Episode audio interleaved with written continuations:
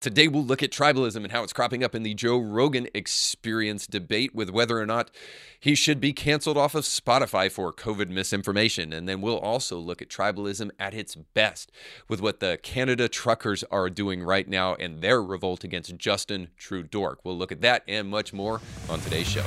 You're about to make the jump from the echo chamber into free and independent thought on the subjects of culture, causes, politics, and faith.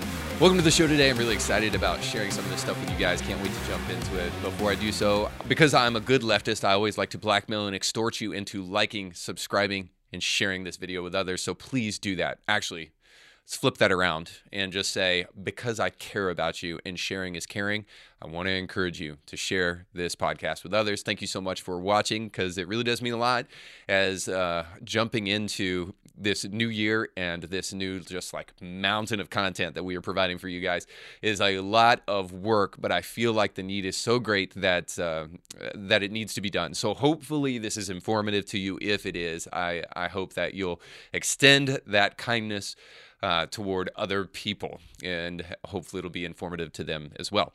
Now, before we jump into the rest of the show, as I always do, I want to try to encourage you, arm twist you. Uh, can you even say what, what is that thing called? Indian uh, Indian arm burn or whatever? Can we do that?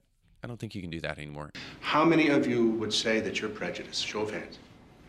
Anyway, I don't even remember what it's called, but um, I will try to arm twist wherever I can to make sure that you know that this is a great time to get a home loan or to refinance your home. And the person to do that with is Element Funding. These guys are an incredible, uh, great support system for us here at Indie Thinker. They care about your values, they share your values. More importantly, they have great customer service because they care about you. Uh, they are without doubt one of the best in the game and they will make sure that when you get pre-approved for a home they're not just trying to pump you through the system as another cog in the wheel like a good communist but they'll actually make sure that you can purchase the home that you're qualifying for. So, before interest rates go crazy, before the stock market goes any more topsy turvy than it already is, because by the way, cryptocurrency is about half of what it was uh, about two weeks ago or so. Um, and things are just moving around all the time. Inflation is here to stay and it's going to create, even though the economy is getting better, inflation is totally balancing that out. So, suffice to say, now is the time to go ahead and qualify for a historic low interest rate to make sure that you can get a great rate and a great price, purchasing price on your home today. So check out the guys over at Element Funding by going to kevinblairteam.com. Even if you don't live in their area, they can try to help you find an Element Funding in your area that can help you get your home today. Mindless tribalism is all the rage these days, and if you're really going to understand why it is, you need to know some basic facts about human existence. So, first of all, people need to believe in something. What the new atheist and really anyone that opposes religion does not realize about themselves is that they too, along with billions of other Christians, have a faith based existence. We all operate our lives on basic faith pro- uh, propositions every single day. Why else do we have dreams and aspire to do things that we would otherwise be impossible if we didn't have faith to believe in it? So we all believe in something. And the second thing is this is people need to believe in something because we were created to matter. We were created with intrinsic value and in our age people are so desperate for meaning in the absence of traditional values that any agenda will do. Aldous Huxley, who's one of my favorite authors and the author of Brave New World, said this In regard to propaganda, the early advocates of universal literacy and a free press envisioned only two possibilities. The propaganda might be true or that propaganda might be false.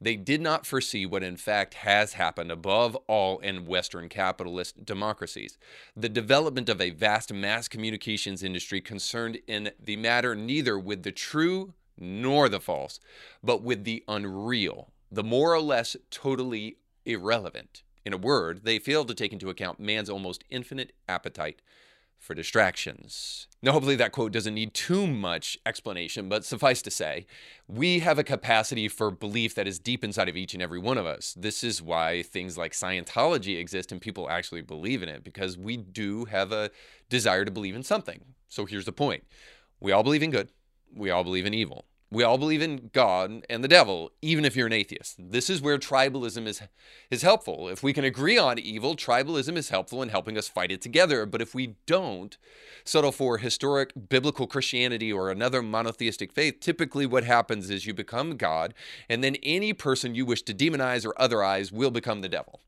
And it's important to note here that this is why finger pointing at ourselves in this age is so rare. By the way, a big fan of finger pointing, just so you know, but only if you can do it at yourself as well. But when you make yourself God, you don't point fingers at yourself, you only point at others. This is why we have a modern day leftist culture that is absolutely obsessed with everybody else and they cannot realize their own lunacy. Herein is the problem with that practical atheism and that moral deism that inundates our society. You must develop a cause, and anything will do as long as you can find a group of people to encircle like a pack of vultures and join you in your fight. Social media has made it more possible for, than ever for this to happen. You can easily find a small group of people that are empty and desperate that will join you in jumping on the attack with whatever self righteous cause you find. The mindless tribalism that we're seeing so often has become more and more of a reality thanks to social media. Thanks a lot, Zuck.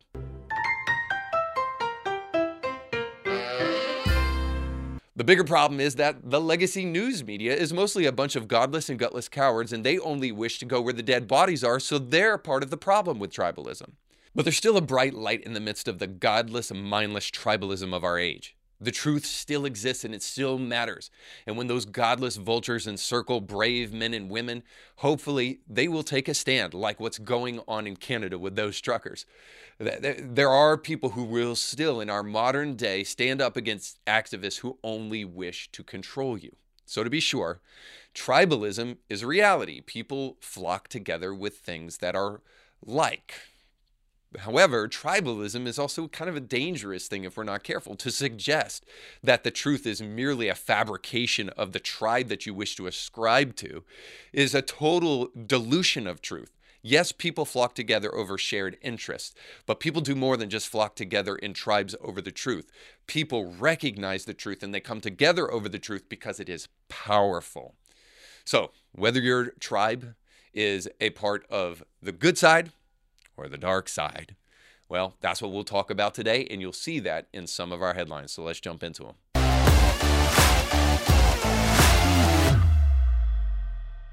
So it'll come as no surprise to you that I look forward to castigating evil and calling evil evil.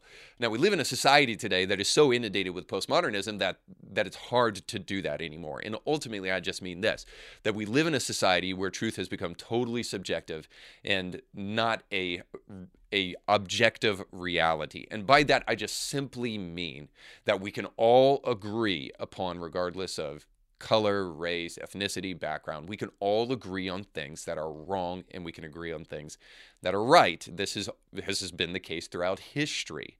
When things have been agreed upon that were wrong, they were still wrong. And when things were agreed upon that were right, they were right. And even if nobody agreed upon them, they were still right in the midst of anybody's agreement with it. So, this is what I mean by objective moral values. And we're seeing right now a righteous stand in Canada. So, here's a headline from the Daily Mail. Canada's Freedom Convoy of up to 50,000 truckers begins to arrive in Ottawa ahead of a weekend of protest against the vaccine requirements to cross the US Canada border. So we've all been given a once in a lifetime opportunity to appreciate Canada. I know, like I said, doesn't come very often, but here we are in the midst of 2022 and can, Canadians are doing something brave. They're at least the truckers are anyway, and then many people who are who are following this movement. Over 50,000 truckers are headed to the capital in Ottawa to protest vaccine mandates. Now, uh, they it's been reported that they've broken a Guinness Book of World Records, so I, have heard that that's not true. So we'll see what happens there.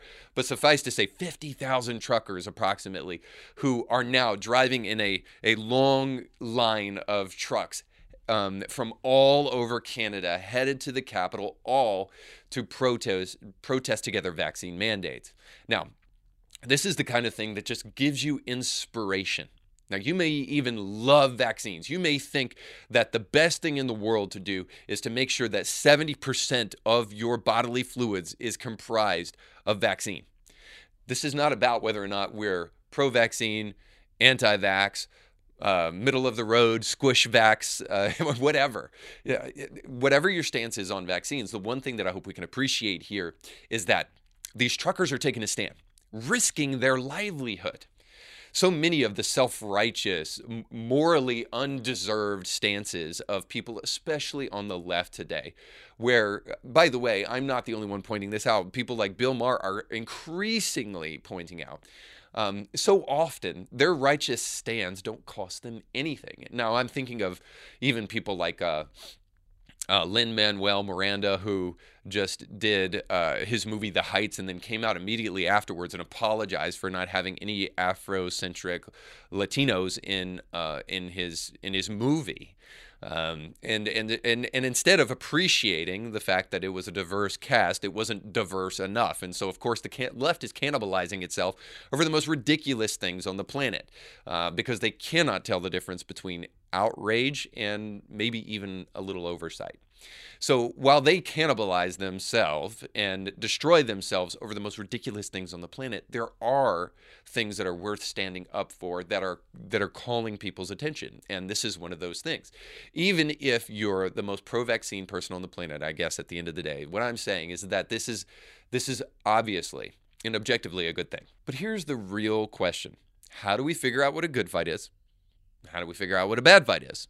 Because I mean we've all got different opinions, right? And we all have different perspectives on this thing. Again, I hope we can all agree that what these Canada truckers are doing because they're willing to risk something for what they're doing and people like Lin Manuel Miranda when he's apologizing for making his In the Heights movie, he's not risking anything. In fact, he's taking a gutless, cowardly move. But but uh, again, how do we know what a good fight is and what a bad fight is? Well, I bring you back to kind of the COVID idea and and the overreach of the federal government and the overreach of bureaucracy. And what I mean by that is just simply this. It's it's really interesting to me how we quickly made a jump in COVID between our government officials informing us what was in our best interest and our government officials telling us what to do. Some people quickly blurred the lines between those two things, and they immediately, because of a irrational fear or a desire for safety, or maybe even a desire for control as things are going out of control. They felt like they would immediately be okay with bureaucrats telling them what to do rather than their traditional role of just informing. So now here's where we have a real problem today is because we do not understand the difference between these two things. We quickly want to classify something that we disagree with as misinformation when people are informing us about things we don't like. But then, whenever anybody wants to control what another person is doing, well, that's obviously good if we can try to paint a narrative where that might be in the best interest of people. Suffice to say, the difference here between a good fight and a bad fight is a good fight is one where people are being informed and when people are standing for something that they personally believe in that affects them on a personal basis or at least affects other people in a way that's that's meaningful. I guess I'll put it this way. Good tribes care about good things. Postmodernism has ruined that for us. Now there's only my tribe and your tribe and not the truth. But when you're fighting government overreach, that overreach, that's clearly a good thing. And when you're fighting Joe Rogan because you don't like what his guests are saying, that's clearly a bad thing. And so I'll jump into my next headline to explain that a little bit further. The brilliant, enlightened ones at The View defend Joe Rogan. He's a horror, but don't boot him off Spotify completely. So, if you've been living under a rock, then you're not aware of the fact that right now Neil Young, uh, Joni Mitchell, and then I believe also Peter Frampton are pulling their music off of Spotify in protest to uh, to Joe Rogan and the Joe Rogan Experience, having on the the audacity to have on the likes of people like Peter McCullough and Robert Malone. And so these aged artists that no longer have relevance in the culture anymore and think that people actually care are uh, pulling their music in enable in order to go to to another platform. So uh, the the hosts of the View took this this story um, and and tackled it in the most effervescent, most enlightening, most just life changing, life altering, mind altering way that you could possibly imagine. So here's a little bit of their playful banter. It's not Spotify's job. We have a First Amendment in this country. We have to stick with it. You can't just pick and choose when you want to use the First Oh, I disagree with that. Okay. Well, I'm going to tell you what I mean, what I think. Yeah. Um, I mean, I agree that Joe Rogan is a horror, a horror. Um, but the way to counter that bad speech is with more speech. The way to counter it is with boycott, uh, boycotts. Um, I admire Neil uh, Neil for doing this. Neil Young, he's from the '60s, you know, where musicians took political stands in those days. They didn't just let everything go the way they're doing now. I mean, I don't see too many people taking a stand right now. So maybe other musicians will follow suit, and that would be legitimate. But Joy, it's not a cancel culture; it's a consequence culture. and the way we handle is we don't buy Spotify. We ignore Spotify. But don't you, want good corporate citizens, Joy? I mean, you have, you know, people always came down on Facebook and they came down on Twitter and they said they're disseminating all this dangerous information. Don't they have some accountability for it? It is their platform, it is their business, and I want a good corporate citizen. I mean, I've just got to tell you, uh, Sunny just seems like she would absolutely fit in well in communist China. Uh, a good citizen corporation. What she means is she wants a corporation that does what she thinks they should do. Um, now, again, this could be like this is the problem with postmodernism. We can't come up with a conclusion as to what good citizenship looks like. No, we absolutely can. It just doesn't look like what Sunny says is good. Uh, no, it, it actually has to do with morality. We'll jump into that in just a minute, but I want to unpack the actual point uh, of the the conversation here. Is that that uh, they should they should step away from Spotify. They should run as far as they possibly can. We should support people like Neil Young. Um, and and here's the real issue. I think is that they're going to support soft censorship here simply because they know if they really support censorship, well then they're going to be on the chopping block eventually. Right? This is the whole Martin Niemöller thing. Like first they came for this person, then they came for that person. And and I know these analogies are overwrought, but but ultimately the the, the poem is important because eventually they'll come for you, but there won't be anybody left to speak for you. So the View hosts are only defending Joe Rogan only insofar it is it is self-preservation for them. Uh, so they don't really care about free speech. They don't really care about intellectual dialogue. They don't really care about having thoughtful conversations. If that's not clear to anybody uh, at this point in time, then I don't know what I can do for you. Uh, their show is proof positive that they don't actually care about intellectual dialogue and diversity of, of thought and diversity of opinion. Uh, so that's that's really the thing that that they're after is they're after a strong stance to cater to their vocal hysterical COVID mob that watches their show.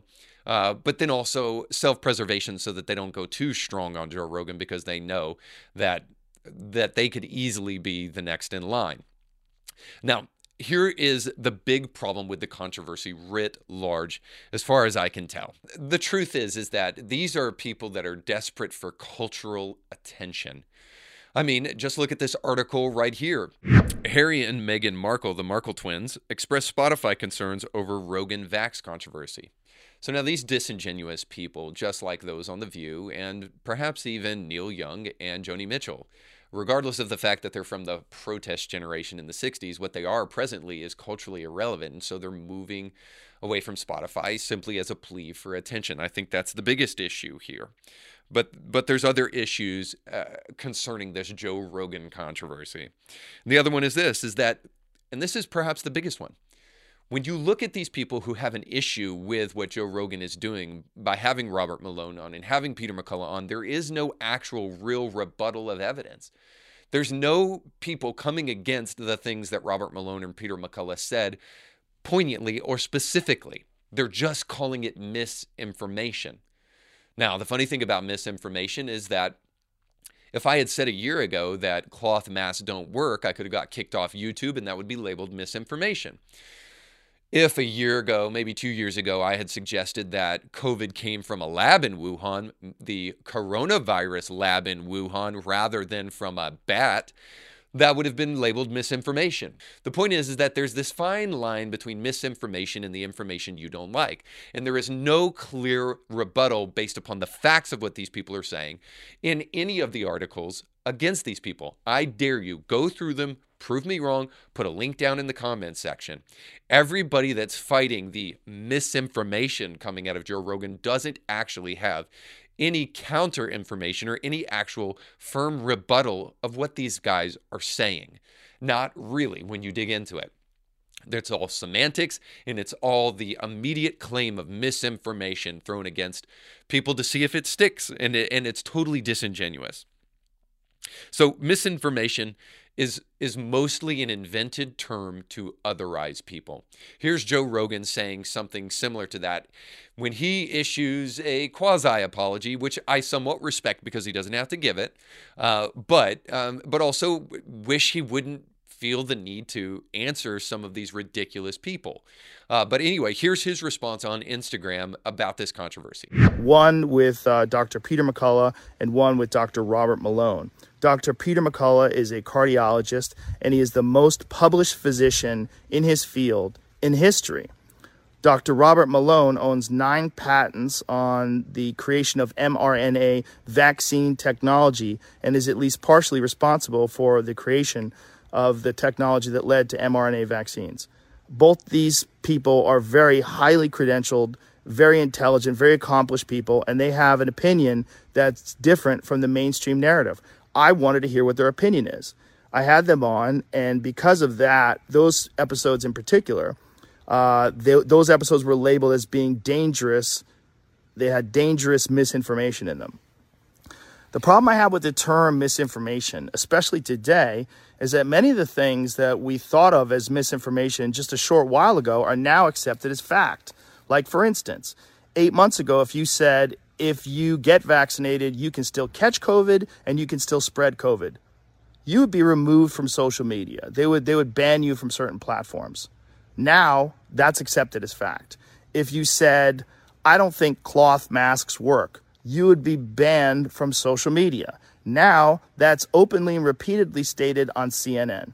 If you said, I think it's possible that COVID 19 came from a lab, you'd be banned from many social media platforms. Now that's on the cover of Newsweek. All of those theories that at one point in time were banned were openly discussed by those two men that I had on my podcast that have been accused of dangerous misinformation. And here's the real issue at the at the end of the day. Critical thinking is dead. Critical thinking is dead. And so now we want people to do our thinking for us. I remember not so long ago very small debates that were solved very quickly about whether or not Mein Kampf should be published and should be released. Mein Kampf, of course, is the autobiography of Adolf Hitler, how he came to prominence and how he developed the views that that he has. Now, some people thought, no, we should not spread this hate. We should get rid of this hate. We should destroy it. But then other people said, let people think for themselves. Let people read the book. Let them see the total ridiculousness and the self-verifying, self uh, self-effacing nature of truth so that when people read this, they don't even need a disclaimer at the front of the book saying, you should never do this. No, when they read the book, they understand because it's evil at face value when they read it. So they read it merely to see what evil looks like without the need of a disclaimer. Now, we are living in an age where we desperately want to insulate people from everything that we disagree with. And I believe we're better off living in an age where people can say whatever they want to. I've said this before, and, and I hope that it resonates. People aren't necessarily rushing to Joe Rogan to get their medical advice. This is a lie. This is something that is used to try to distort the truth to try to suggest that people are dying because of Joe Rogan. This is not true. If we're going to have a real substantive conversation, let's have a substantive conversation about how uh, regulations passed down by the government being imposed upon medical facilities are actually one of the reasons that the death toll is so high. I've had two people in my family already with COVID that have died, and almost all of them can be traced back to the way in which COVID is being treated in these hospitals. But yet, there's no national conversation about whether or not the regulations being passed down by the CDC and, and the HHS are actually healthy and good for individualized patients and individualized care. No, we're not interested in that conversation because we'd rather just paint things misinformation and just do what we're told rather than to think for ourselves. Critical thinking is dead. It's our job to be responsible for how we handle information. It's not anybody else's job to figure out what information should be told. And we're handicapping people's ability to think for themselves when we try to mount up and, and jump on this censorship bandwagon. So forget the clowns, forget the socially irrelevant, think for yourself, and do this. If you agree with the ability to think for yourself and the ability of platforms like Spotify to allow Joe Rogan to have simple conversations that may disagree with other people, then here's what I would encourage you to do go get a Spotify membership today and show Spotify that you're in support of what they are doing and resist the nonsense of the silencers who believe it's their job to stifle the First Amendment. All right, let's jump into the next headline. According to a CNN opinion writer, Bari Weiss is slapping health workers in the face because she's done with COVID. So, Bari Weiss was just recently on Bill Maher, and there she gave one of the most epic, uh, I would say, rants uh, about COVID that I think we've heard in a long time. And I appreciate her bravery in saying so. And once again, I don't care if you agree or disagree. Um, the point is, is, is what she said right. we have this problem today. We cannot sort between right and wrong. All we know is whether we agree or disagree, and everybody that disagrees should be shut down, obviously, because nobody should ever disagree with me. Needless to say, in this epic rant from Bari, she she delivers some great information and some great insights, and just some things to be thoughtful of if nothing else, about COVID. So I want you to hear that here. I'm done with COVID. Oh, I'm done. It's yeah. like I I went so hard on COVID. I yeah, I remember. sprayed the Pringles cans that I bought at the grocery store, stripped my clothes off because I thought COVID would be on my clothes.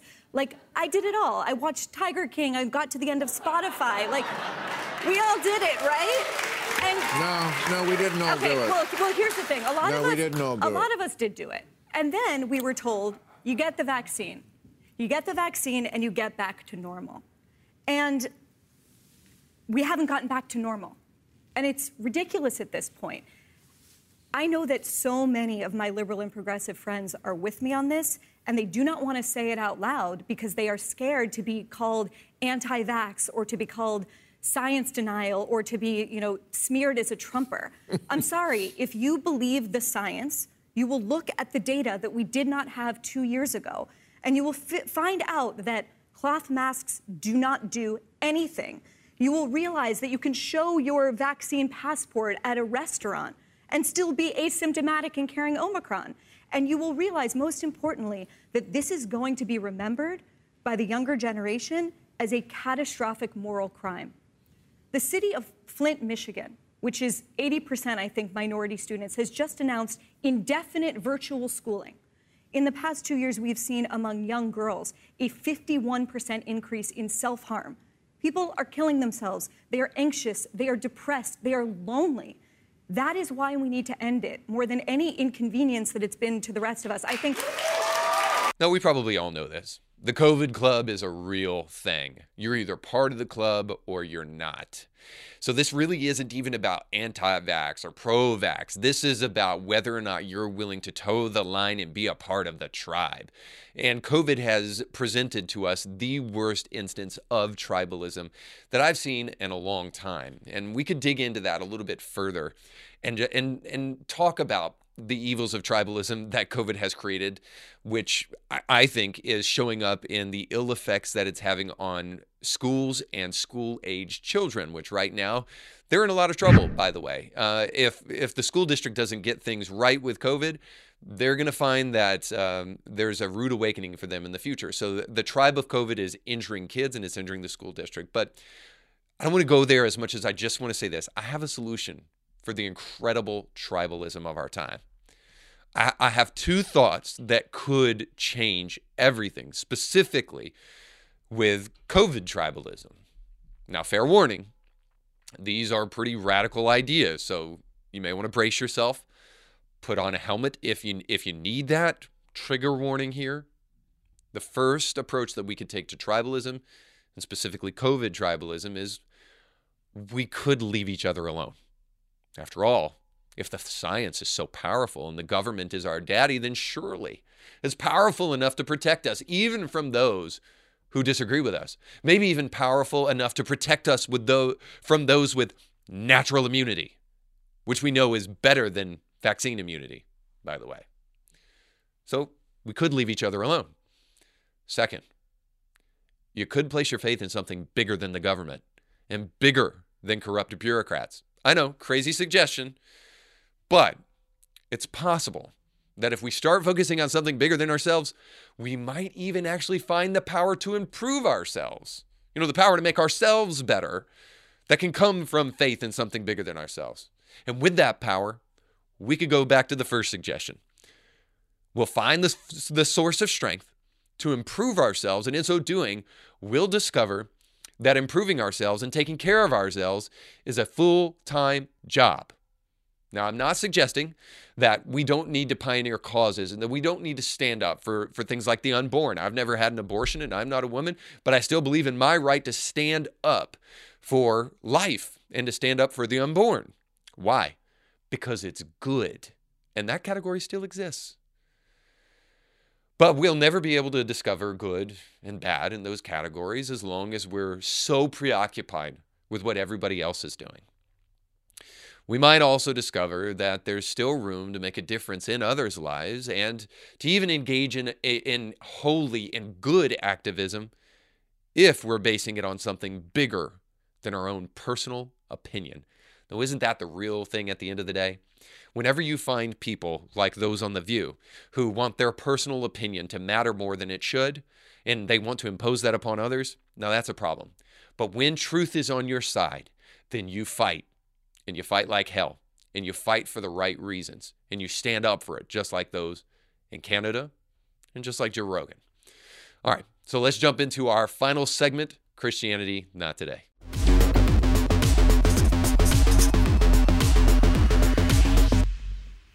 Okay, so in our final segment, we're going to look at uh, something that I was just kind of intriguing to me, and I think it flows along nicely with our subject for today in terms of tribalism. And so we're looking at the tribe of Christianity and we're looking at the tribe of the soft progressivism in Christianity today. By and large, Christianity is still inundated with conservative notions and, and, and inundated with I would say traditional views on things like sexuality and marriage and that kind of stuff. However, more and more we're treating truth as relative and we're becoming more and more progressive. So I wouldn't say that the Christian movement of today is ate up with progressivism. I would just say that there are ideological notions that are in infiltrating Christianity and becoming more and more prevalent. Um, and I think that's specifically true of the clip I want to show you today. Um, so you can take a look at this pastor saying some things about Christianity that, that I think are very, very relevant to the topic today. Um, and again, this is a pastor in New York City. The pastor's name is irrelevant and the church is irrelevant. What he says is actually the point. So check this out. Christianity is not fundamentally a religion of people who know the truth, inviting people who are wrong to believe the truth. It's about people who are humble and who have found life, inviting people who are proud to lay down their pride and in humility find the same life. Now, when anybody says something like Christianity is, your ears should perk up a little bit and you should pay attention. When somebody makes the audacious claim and the important claim, Christianity is fundamentally blank. Now, that you should really pay attention to. And when a pastor, especially, comes and tells you Christianity is fundamentally blank, and then they proceed to tell you only about Christians and how they should behave rather than Jesus and who he was, you can rest assured that that individual has either no understanding of Christianity whatsoever or they are lying to you. Now, there's little room for middle ground here because when somebody comes and says that they fundamentally understand Christianity as a behavior pattern in Christians that they should be humble right? And that's what fundamental that's what fundamental christianity looks like.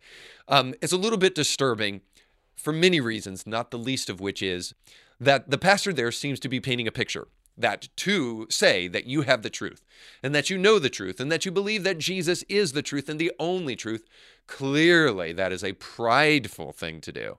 So that juxtaposition, right, is the, is the real problem in what he's saying. Is that to demand that there is truth and to demand that Jesus is the truth, the way, and the life, uh, that that that statement is innately prideful. And the, and the, more than that, the the intention or the the desire to share that truth with other people as the exclusive truth, well, that's prideful, and we shouldn't we shouldn't be anything but humble. Now, the direct opposite is actually the truth quite frankly, these pastors are more concerned with rubbing people the wrong way than they are with actually preaching the truth. Now, certainly Christians have done this, uh, and and they have an opportunity to. They have the tendency to use truth as a billy club. Now, I get it, but it doesn't mean that we stop preaching the truth, and it doesn't mean that it's prideful to suggest that you know the truth. Now, why does he want to castigate? Um, knowing the truth and sharing the truth and connect that with uh, with with pride and assume that actually just this mealy mouth assuming that we're wrong about everything and we're just trying to do the best that we can and that's why we need Jesus because we're so wrong about everything.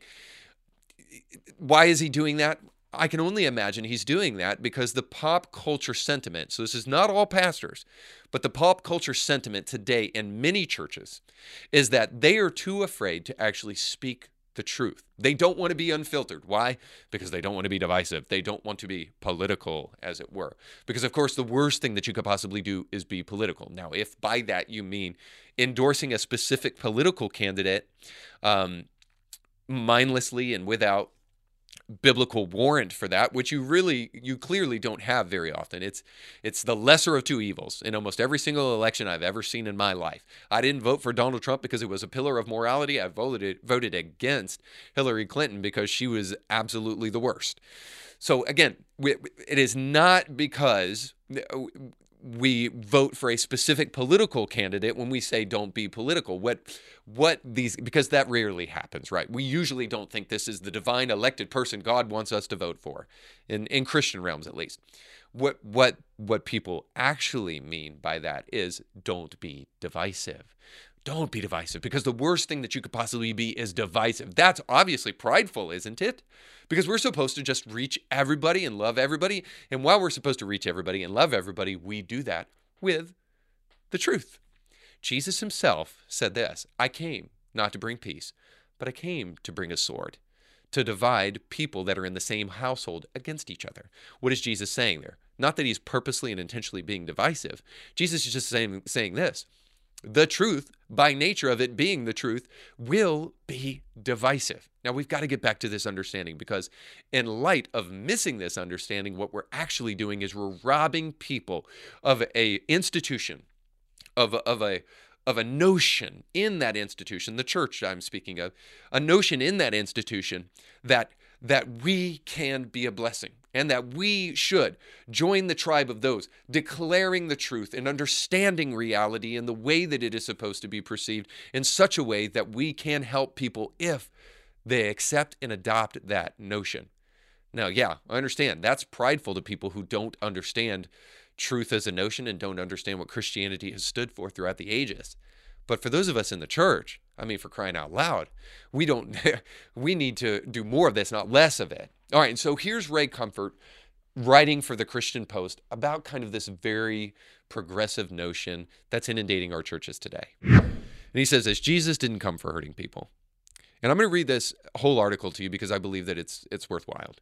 Did you know that Jesus didn't just come for hurting people? When the Bible speaks of laboring and being heavy laden, it's not referring to being down because we've been hurt or because of weight of the problems of this life. We come to Jesus because we are laboring and are heavy laden under the weight of our sins. That's why we need a Savior. And it's when our sins are forgiven that we find rest for our souls. It's not to have our problems fixed. If you don't think I'm right, let's consider the thief on the cross. He had a big problem. He was nailed to a cross and he was slowly dying. To say that he was hurting is a massive understatement. So he turned to Jesus. But it wasn't to have his problems fixed, it was to have his sins forgiven. He was a thief, and because he was aware of his sin, the fear of the Lord filled his dying soul. And when the other thief wanted the problem fixed, this man rebuked him. The one of the criminals who were hanged blasphemed him, saying, If you are the Christ, save yourself and us. But the other answering rebuked him, saying, Do not even do you not even fear God, seeing you are under the same condemnation? The thief on the cross came to faith in Christ Jesus. Then a Roman guard took a spear and broke both his legs. That no doubt added to his agony and then suffocated him to death. That was the beginning of, of his wonderful new life in Christ. But if you wanted to harden the world to the true gospel, go ahead and tell them the lie that Jesus will fix their problems. But give them a Bible that removes Stephen from being stoned to death, James from being beheaded, and Paul and 10 other disciples from being murdered for their faith. Cross out the verses that speak of fiery trials, of much tribulation, the inevitability, inevitability of persecution, and being hated for the name of Jesus. And when your hearers decide it's time for Jesus to fix their problems, they will ask him into their heart rather than repent of their sin and that will add to the millions who have already fallen away and become angry that Jesus didn't solve their problems. So perhaps it's that pastors are afraid of being divisive, but perhaps it's also, too, that pastors are afraid of losing people.